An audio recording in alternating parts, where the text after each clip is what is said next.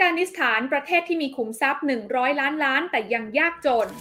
รู้หรือไม่ว่าอัฟกานิสถาน ประเทศที่ความขัดแย้งกำลังทวีความรุนแรง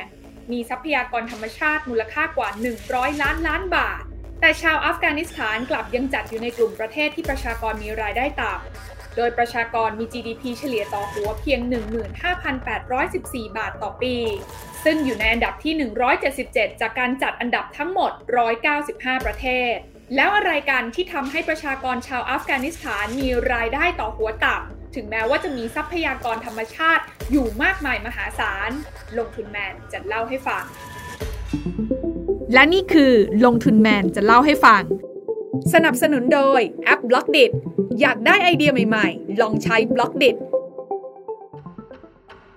อัฟกานิสถานเป็นประเทศที่มีภูมิประเทศส่วนใหญ่เป็นทะเลทรายที่ค่อนข้างแห้งแล้ง แล้วก็ยังเป็นพื้นที่ภูเขาหินที่กระจายอยู่ทั่วประเทศ โดยประเทศแห่งนี้มีสภาพภูมิอากาศที่ถือว่าสุดโต่งค่ะ ในหน้าร้อนเนี่ยอุณหภูมิก็อาจจะสูงเกิน 40 องศาเซลเซียส ในขณะที่หน้าหนาวจะมีหิมะปกคลุมเกือบทั่วประเทศ และอุณหภูมิในบางพื้นที่อาจจะติดลบ 10ถึง20 องศาเซลเซียส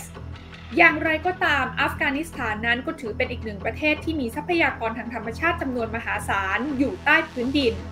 โดยมีการประเมินกันค่ะว่าอัฟกานิสถานนั้นมีปริมาณน้ำมันดิบประมาณ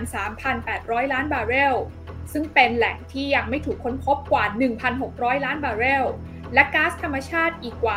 44,000 ล้านลูกบาศก์เมตร นอกจากขุมทรัพย์ธรรมชาติในรูปแบบของเชื้อเพลิงแล้ว ประเทศอัฟกานิสถานยังมีแหล่งแร่กว่า 100 ล้านล้านบาท โดยเฉพาะแร่ที่มีความสำคัญต่ออุตสาหกรรมในปัจจุบันที่สกัดได้ยากกว่าแร่อื่น ๆ ซึ่งก็มีการคาดการณ์กันนะคะว่าอาจจะมีมากถึง 1.4 ล้านตัน แล้วก็ถือว่าเป็นประเทศที่มีแร่นี้เป็นปริมาณมากอันดับต้น ๆ ของโลกด้วย แร่เหล่านี้มีอะไรบ้างลองมาดูกันค่ะ ตัวอย่างแรกคือลิเธียม ซึ่งเป็นแร่ที่ใช้ในการผลิตแบตเตอรี่คุณภาพสูง โดยปริมาณแร่ลิเธียมในประเทศแห่งนี้มีมากถึงขนาดที่ว่า เอกสารภายในกองทัพสหรัฐใช้คำว่าซาอุดิอาระเบียแห่งลิเธียม เพื่อกล่าวถึงประเทศอัฟกานิสถาน รวมถึงยังมีแร่นีโอดิเมียม ที่ใช้สำหรับผลิตมอเตอร์ไฟฟ้า ซึ่งเรียกได้ว่าเป็นชิ้นส่วนสำคัญในรถยนต์ไฟฟ้า ที่กำลังเป็นหนึ่งใน megatrend ของโลกในเวลานี้นอกจากนี้อัฟกานิสถานยังมีโลหะมีค่าอีกจำนวนมาก ทั้งทองคำ ทองแดง เงิน และเหล็ก ซึ่งจากการสำรวจของสำนักงานธรณีวิทยาของสหรัฐอเมริกาพบว่า อัฟกานิสถานนั้นอาจจะมีทองแดงมากถึง 60 ล้านเมตริกตัน และแร่เหล็กกว่า 2.2 พันล้านตัน หรือแม้กระทั่งอัญมณีอย่างทับทิม ไพลิน ไพทูลที่มีคุณภาพสูง ก็สามารถพบได้ในอัฟกานิสถานเช่นกัน แน่นอนนะคะว่าฟังมาถึงตรงนี้หลาย ๆ คนคงจะจินตนาการค่ะว่าประเทศที่มีคุ้มทรัพย์มหาศาลขนาดนี้ น่าจะเป็นหนึ่งในประเทศที่ร่ำรวยติดอันดับต้น ๆ ของโลกใช่ไหมคะ แต่ในความเป็นจริงแล้วกลับไม่ได้เป็นแบบนั้น และกลับกลายเป็นว่าประชากรส่วนใหญ่นั้นยังอาศัยอยู่ในพื้นที่ระหว่างหุบเขา เพื่อทำการเกษตรและเลี้ยงแกะ ซึ่งให้ผลผลิตต่ำโดยชาวอัฟกานิสถานนั้นมี GDP เฉลี่ยต่อหัวอยู่แค่เพียง 15,814 บาทต่อปี ซึ่งอยู่ในอันดับที่ 177 จากการจัดอันดับทั้งหมด 195 ประเทศทั่วโลก สาเหตุที่เป็นแบบนี้นะคะก็เพราะว่าในช่วงเวลาที่ผ่านมา ประชาชนชาวอัฟกานิสถานนั้นเผชิญกับปัญหาด้านโครงสร้างของประเทศค่ะ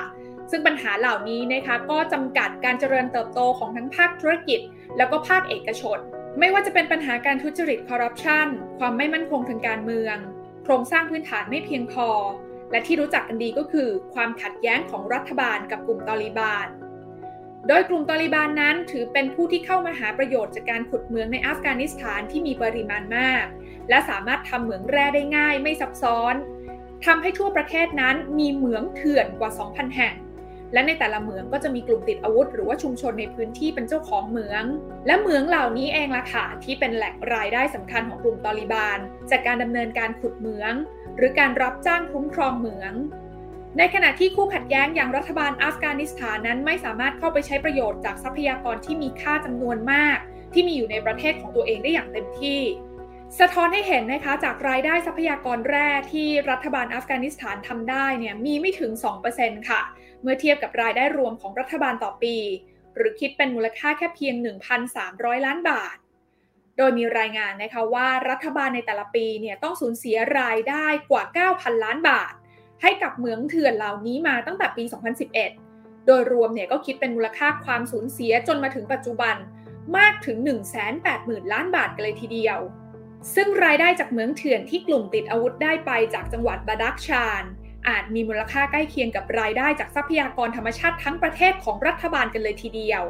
นอกจากปัญหาความไม่สงบภายในประเทศที่เกิดขึ้นในอัฟกานิสถานจะทำให้รายได้ที่เข้ารัฐเนี่ยหายไปแล้วนะคะ ยังทำให้ค่าใช้จ่ายของภาครัฐเนี่ยสูงขึ้นอีกด้วย โดยในปี 2019 อัฟกานิสถานนั้นมีค่าใช้จ่ายด้านความมั่นคงสูงถึง 28%ของ GDP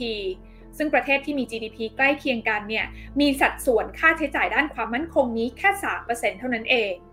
ตลอดระยะเวลาที่ผ่านมานะคะสถานการณ์ด้านการเงินของอัฟกานิสถานเองเนี่ยก็ถือว่าอยู่ในระดับที่มีปัญหามาโดยตลอด โดยอัฟกานิสถานนั้นนะคะถือเป็นหนึ่งประเทศค่ะที่มีการพึ่งพาเงินช่วยเหลือจากองค์การนอกประเทศเนี่ยในสัดส่วนที่สูงมาก รวมไปทั้งเมื่อเร็วๆนี้นะคะการประกาศถอนกำลังทหารจากประเทศพันธมิตรอย่างสหรัฐอเมริกา ก็ทำให้เงินช่วยเหลือจากประเทศพันธมิตรนั้นลดลงไปด้วย และไม่ใช่แค่เงินช่วยเหลือหายไปนะคะ แต่ว่ารายได้ที่มาจากภาคบริการที่บรรดาทหารกองกำลังเหล่านั้นเนี่ยก่อนหน้านี้เคยใช้จ่ายในอัฟกานิสถานก็จะหายไปด้วยเช่นเดียวกัน ถึงแม้ในปัจจุบัน แร่ในประเทศอัฟกานิสถานจะเป็นที่ต้องการของประเทศมหาอำนาจ ทั้งอย่างสหรัฐอเมริกาที่ต้องการนำไปใช้ ในการเป็นผู้นำด้านเทคโนโลยีของโลก หรือแม้แต่จีน ในฐานะผู้ผลิตและส่งออกแร่หายากอันดับหนึ่งของโลก แต่จากสถานการณ์ความขัดแย้งและความรุนแรงที่เกิดขึ้นในเวลานี้ ดูเหมือนกับว่าทรัพยากรทางธรรมชาติที่มีมูลค่ารวมกันกว่า 100 ล้านล้านบาท คงจะต้องเป็นขุมทรัพย์ที่ต้องใช้เวลาอีกนาน กว่าประชาชนที่เกิดและโตในอัฟกานิสถาน จะได้ใช้ประโยชน์จากสิ่งเหล่านี้ กดติดตามลงทุนแมนพอดแคสต์ได้ทุกช่องทาง ทั้ง Spotify, SoundCloud, Apple Podcast, Podbean และ b l o k d i t